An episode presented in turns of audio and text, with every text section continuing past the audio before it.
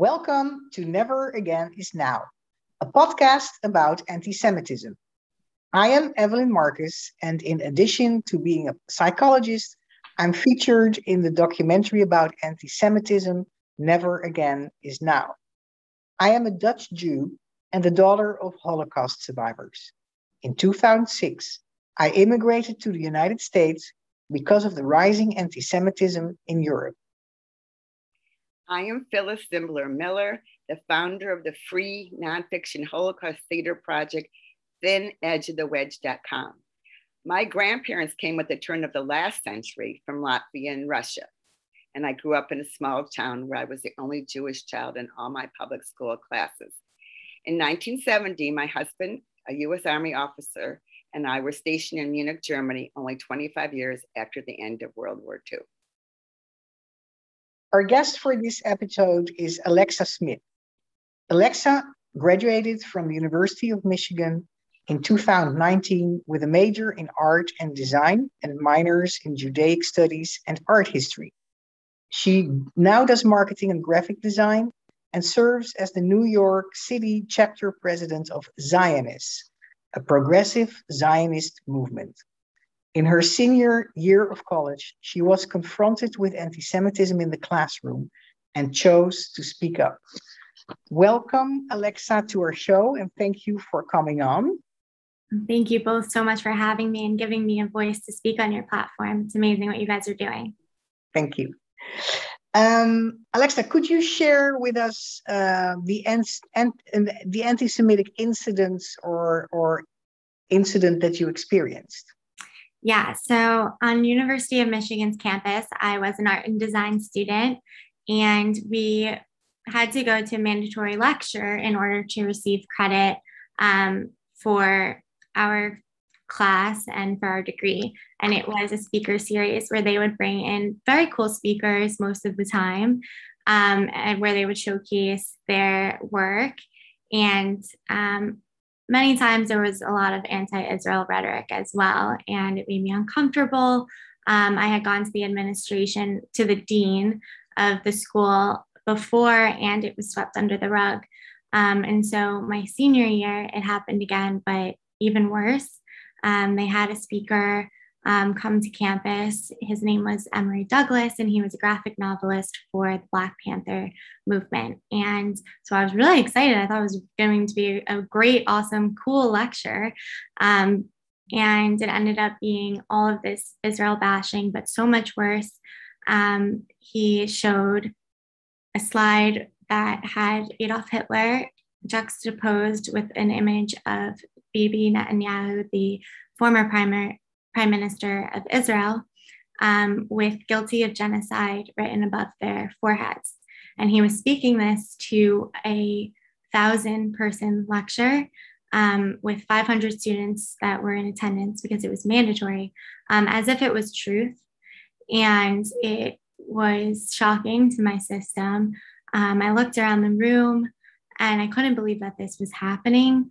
Um, and one of my professors was actually sitting next to me. And when I looked at his face, it was like poker face. And I couldn't believe that there was no expression of emotion on his face. And I felt so alone in this crowd. And there's not many Jews in the art school, but there are a few. And um, so I wasn't sitting next to any, and it definitely appeared that way. Um, and the lecture kept going, and I I wanted, I had to leave the lecture because I was so upset. And then I had the courage to come back in um, to, you know, showcase what was going on. And there was another image of pigs. Um, and it said the puppet state of Zionism is the puppet state of imperialism on the top of the image, and a bunch of pigs with um, Zionist pig in the front and center with money backpacks and um, drinking from money water bottles and basically in front and in control of business, basically, was what it was alluding to. Um, of the US and France and all these other countries behind them. And the pig in front was holding a Jewish conspiracy wand, which is age old anti Semitism from the books of Goebbels and even further on. Um, so that to me was, I mean, both of those images were not this, we weren't talking about Israel anymore. We were talking about pure anti Semitism. And there was like no reaction from the crowd. And so, having experienced speaking with the administration about this before, I knew that nothing was going to change once again. So, I went to Facebook and I shared my experience. And the reason that I did this is because I didn't want any student to ever feel as isolated as I had in my classroom. Um, and so the administration eventually caught wind of it um, and they the dean asked to speak with me. And so when i went to speak with him i brought a few other jewish students who were in that classroom to speak with me as well. Um, and they were just as um, outraged i don't just completely like sick to their stomachs. Um, but they didn't feel like the courage or um, confident enough to speak out against the administration. So it was really nice that, um, you know, once I did, they they followed suit, and so it was nice to have them with me. And when we spoke with the administration or the dean, for that matter, um, he expressed his apologies. Um, and he wanted to know like what we thought he could do. And so I came prepared and I had asked that he adopt some sort of, or ask the administration to adopt some sort of definition of anti Semitism so that when it happens in a classroom, a professor knows to stand up and say, This is not okay. And, you know, not let it go on further, but even if it did, at least make an apology. Well, after speaking with the dean, um, it seemed like it was very positive. So I started um, collecting more students on campus. Um, and we started a student movement um, that was calling the university to adopt the IHRA definition of anti Semitism, which is adopted by many governments, the US government, State Department, um, and many schools in Europe. Um, I think that some have actually adopted the definition now after um, this whole situation happens um, in the US, but University of Michigan has not done so. I met with the university's president one on one, and he basically said to me, Well, I think that it's subjective whether it was anti Semitism. And I could see why people who viewed Israel as or Bibi Netanyahu as a Adolf Hitler figure and why he might be guilty of the genocide going on in Israel. This was the president of the University of Michigan. Um, please let me summarize here for a moment what you just told us. It's it's um, it's it's shocking and uh, and also um, yeah, we know that unfortunately you're not the only one who is experiencing this as a Jewish student uh, on campus in college in the United States and elsewhere. Um, so what you experienced is in the during a, um, a, lecture series, a lecture that for which you receive credits uh, in a, in a room of a thousand uh, listeners, an audience of with of a thousand people um, the speaker who, who, who happens to come from an anti-racism organization in this case, right, fighting racism, uh, projects uh, shows a slide with uh, the Prime Minister of Israel uh, next to Adolf Hitler, both with um, the term genocide on their forehead.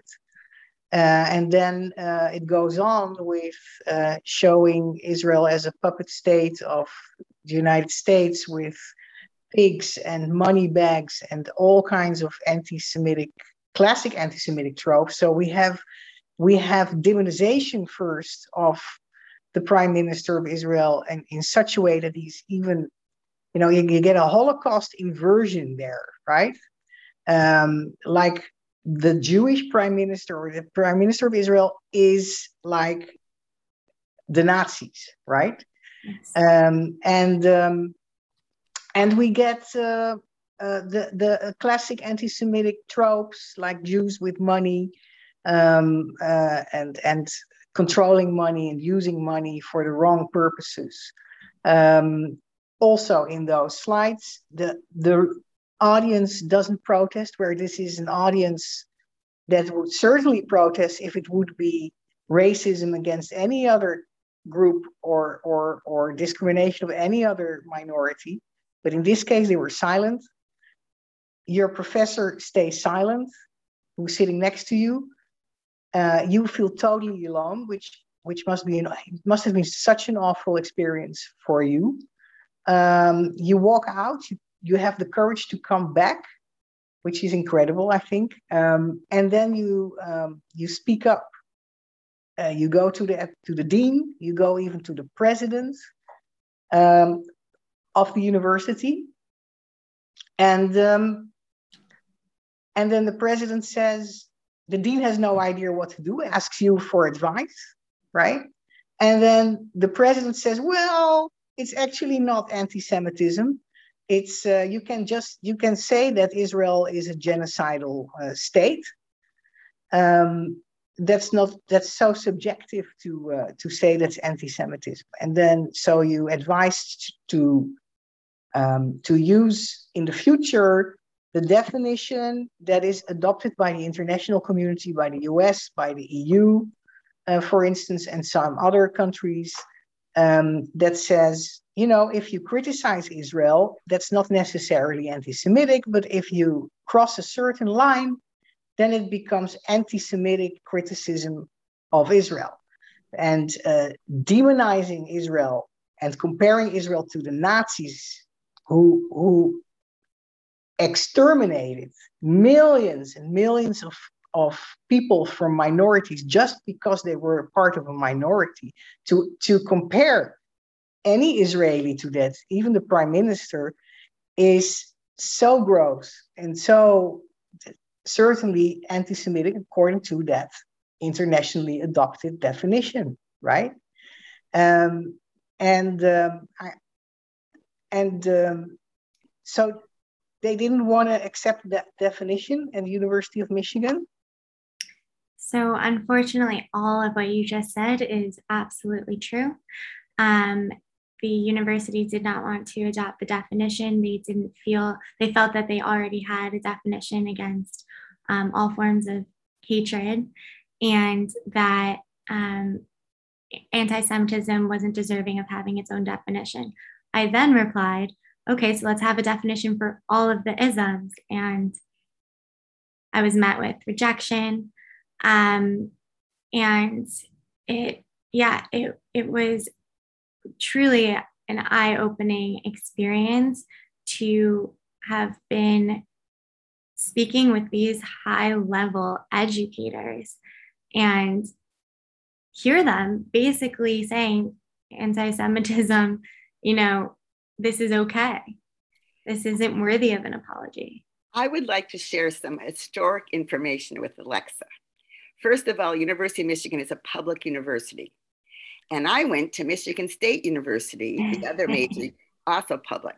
And in the winter term of 1967, the university, during its speaker series, invited the leader of the American Nazi Party as an official speaker. Now, because there was warning ahead of time, my future husband, we met on the newspaper, wrote an opinion piece and organized a protest. And we went to hear the speaker wearing armbands or something. And that was the first time I had just turned uh, 19 that I had ever heard how you could take true sentences and string them together to make absolute lies. Yeah. But my point is that this is how many years, more than 50 years ago, Public University of Michigan is inviting this speaker. And now, how far have we not come to, to, to when you were a senior, 2018, 2019? This to me is even um, adds uh, distress on top of everything else. Absolutely. So, so, go ahead. No, please go ahead. I want to even go further to tell you that the university, since they didn't adopt a definition of anti Semitism, they did not know how to react to any other forms of anti Semitism that came onto university's campus. And just this year, um, there were tons of incidents on the university where there were blood handprints on the Hillel. And there was a rock that was, it's the, um, the famous rock on university's campus. Everyone paints it. Um, and so it was painted for pride.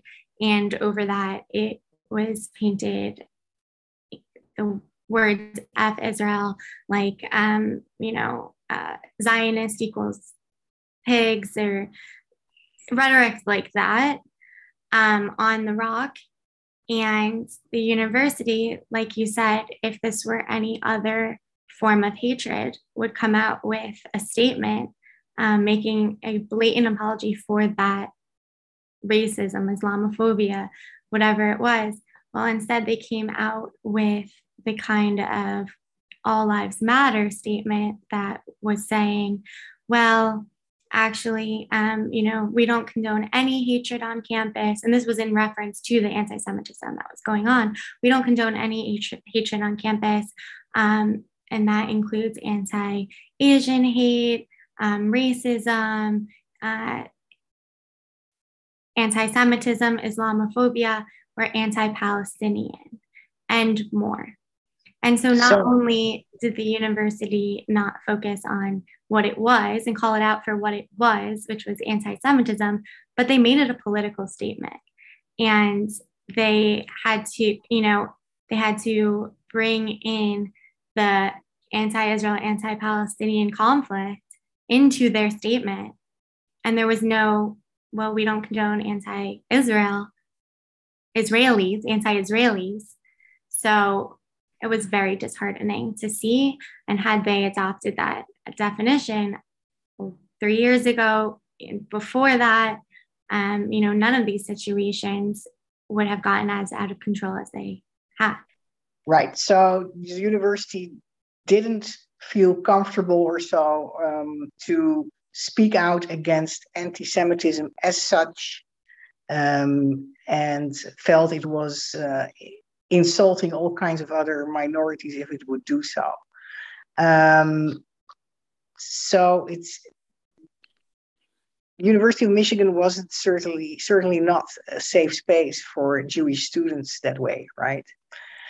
Um, my question about all this also to you, Alexa, is were there um, organizations, Jewish organizations or other organizations that helped you in your uh, fantastic reaction of not uh, uh, turning inwards in silence, but turning outwards to um, to to address this with the leadership of the university.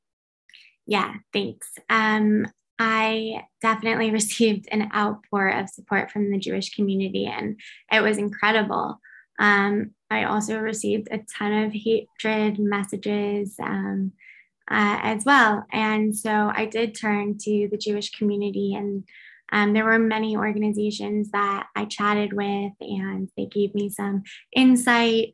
Um, one in particular helped me that helped me the most was the ICC, which is the Israel um, Campus Coalition, um, and they really um, helped me find, you know, different cir- circumstances to relate this situation to, um, really did the, did the research, um, which was so helpful when I was a senior and still in all 18 credits of classes.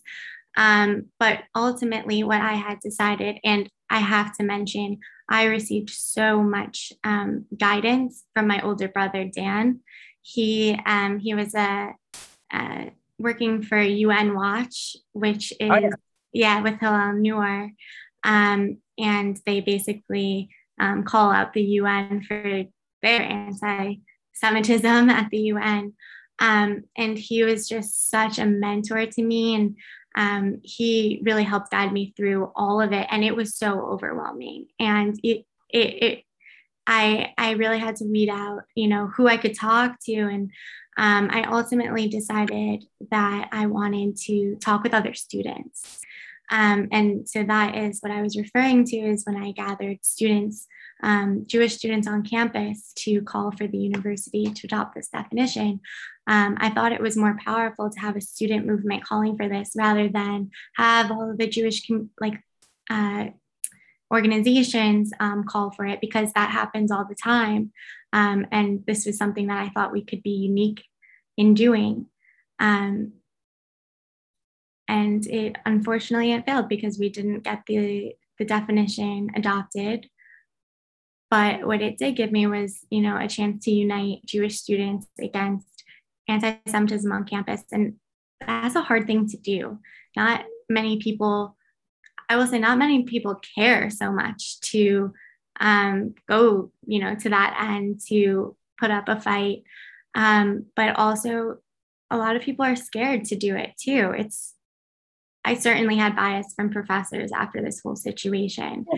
And um, so it was really nice to see that people were so connected against this hatred that was happening and no um, there not being an apology for it even worse. Um, so that was you know a big takeaway. So you didn't succeed in in changing the definition of anti-Semitism of, of the university, but you did succeed in mobilizing uh, other Jewish students in you know protesting against this anti-Semitism and probably not letting them feel all alone as individuals. Um, and also, um, uh, you said you had help from the um, Israel uh, coalition on campus and uh, UN Watch.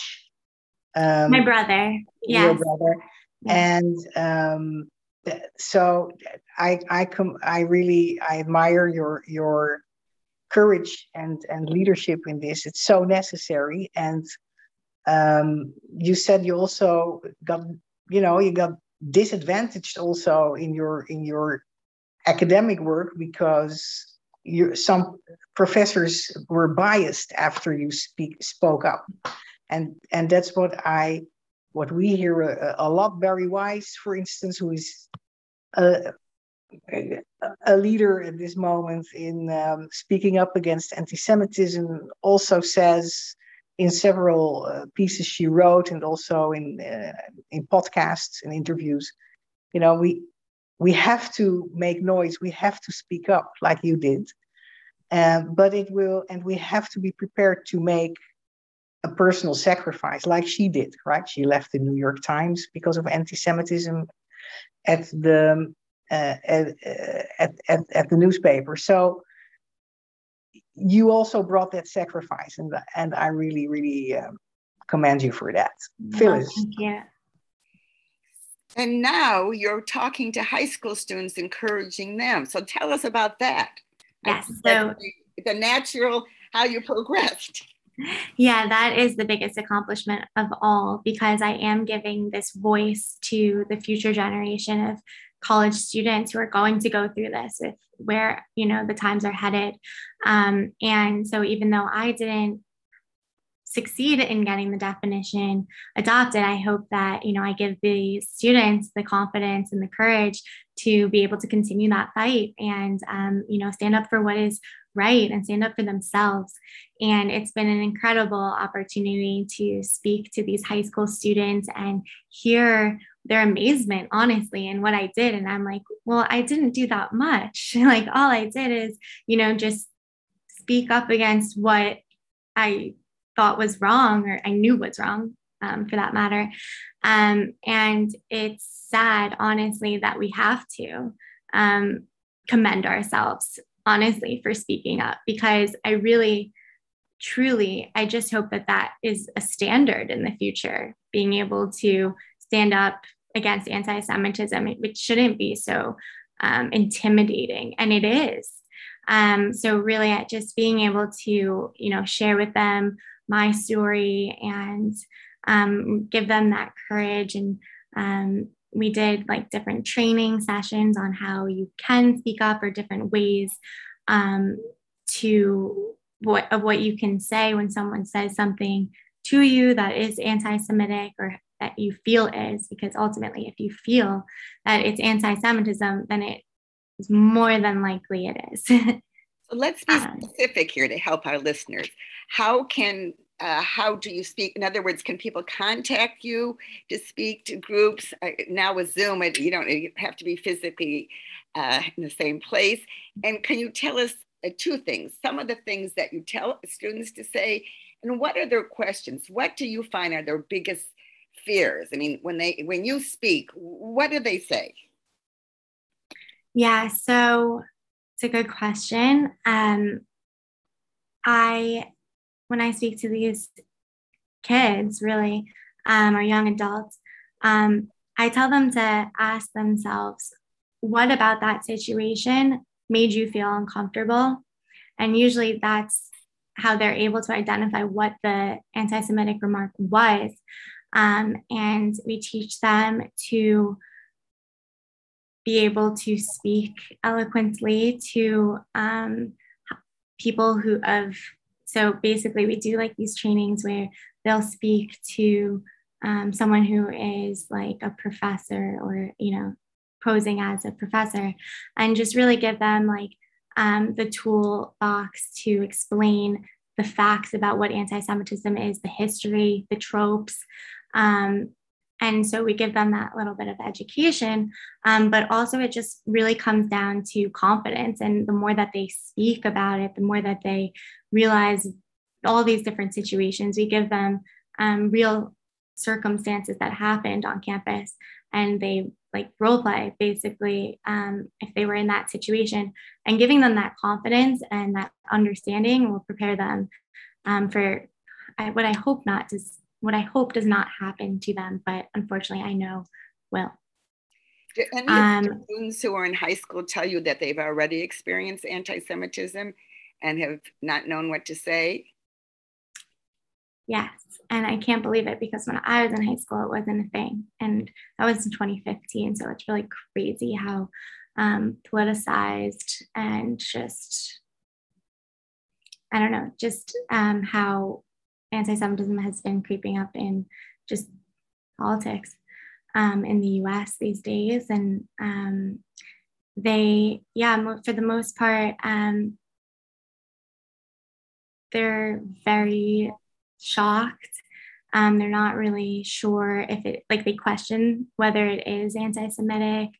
Um, I know that when they asked me, like, how, how did I speak up? Um, it was like so shocking to them because it was like felt like as if they weren't they they weren't worthy of speaking up like they felt that way like they weren't in these times mm-hmm. their voice was so unpopular that it wasn't even worth speaking up. And um, I guess what I'm trying to say is that um, there there's a lot in high school, um, but there are a lot of amazing organizations that are training these kids. Like we're Write On for Israel invited me to speak, for example. Um, so I think that there's a lot of good stuff um, that's helping them prepare. Which organizations, for instance, are are helping high school students, uh, and you know, with this anti-Semitism and to face it and speak up against it? Yeah. So, Write On for Israel um, is an organization that I believe is through the Jewish Federation. And um, a lot of temples are having education, educational programs. Like I know I spoke at um, with kids at my temple um, TBJ. Um, so there's there's a lot of different yes, and outlets. we and we also know uh, from one of our um, earlier episodes two weeks ago uh, or a week ago um, uh, that um, there is uh, Zachary um, Zingerman who is uh, who started the Gen Z yeah. um, awesome. Jews, and he's also educating people of Generation Z under 25 years old awesome, uh, about what and when is it anti-Semitism and what could you do against it, right? Yes, and he'll have better answers for you than I will. No, um, but but it's what strikes me is the mental state that Jewish students are in when the whole environment is so anti-Israel or anti-Zionism and sometimes bluntly anti-Jewish, um, and that that your mental state goes into a, me- a state of slavery almost, right, where you don't feel you have the right to speak up. Yes, that's very sad. It's very sad. Very understandable and very sad.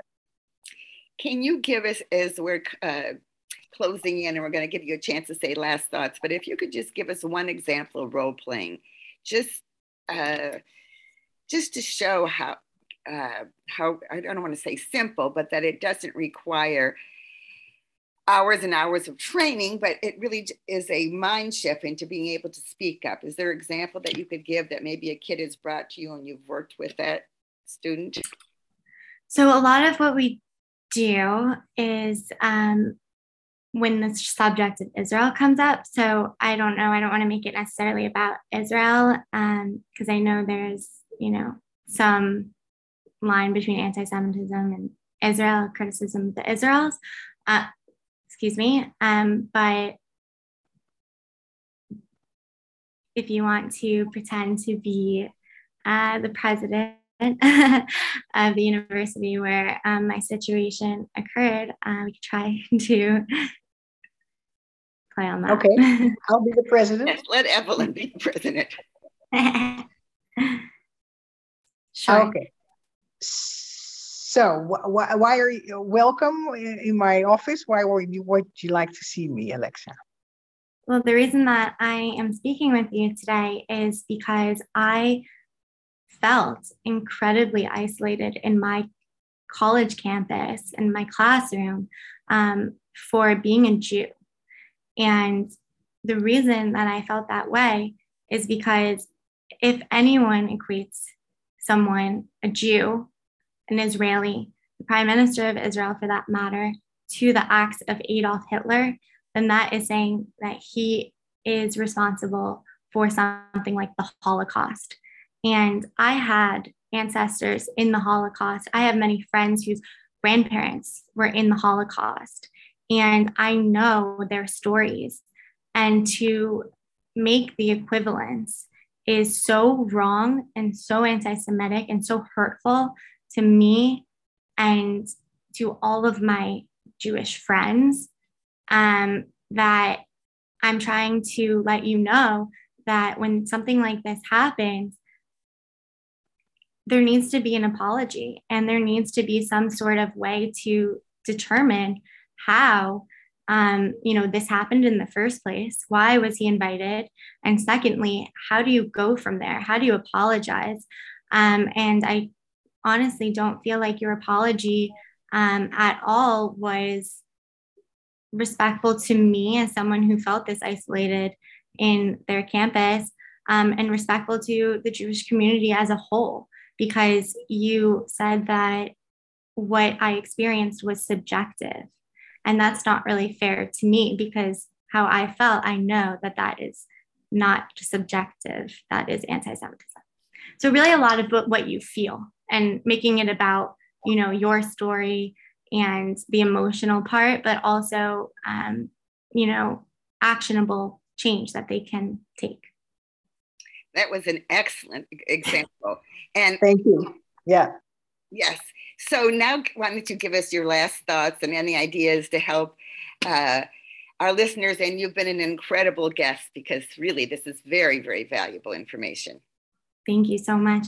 Yeah. So, um, what I will say is, if you are, you know, on campus or anywhere for that matter, it doesn't just have to be if you're a student. If you experience anti-Semitism, um, you know, from a higher up place, then one, leave the room. but two, if you feel, you know, like your voice can make a change, then definitely bring it to people's attentions. Because if I had not brought the situation up. No one would have ever known that this happened in a mandatory classroom. Um, and I think that's so important that we get these stories out because it's happening. Um, I just saw on Twitter that um, there's like 54% of um, the hateful crimes that occurred in this past year was towards Jews and it was anti-Semitism. And nobody nobody knows that. It's like crazy that there isn't so much attention to this. Um, and in terms of on campus, I really do think that being connected with other students in this effort and this change is so powerful. And I saw so many, you know, points where I did think that we were going to be successful, but also looking back on it, I have a lot of ideas. Um, so obviously, of course, um, I will provide my contact information. Um, at, yeah, and um, just one of those is starting um, your own like task force on campus and be a voice for Jewish students who don't necessarily have, you know, confidence speaking up. Be that um, that organization. Have people be able to fill out forms um, of, you know, whether they have faced anti-Semitism anonymously, um, and have a group of people who are willing to write op-eds and um, email the regents, people that have um, social media um, attention so that all of you guys can unite together. And I think that will be the most powerful change. I wish we could clone you, Alexa, sprinkle you across the college campuses of the, of the United States and the world. So thank you, thank you, thank you so much. Thank our listeners. I just want to say, please, those of you who haven't uh, watched the documentary that Evelyn's in called Never Again is Now, do it. It's free. Just you can go to join neveragainisnow.com. You can read more about my free nonfiction Holocaust theater project at thinedgeofthewedge.com. And whenever you can, without putting yourself in physical danger, speak up against anti Semitism and all hate.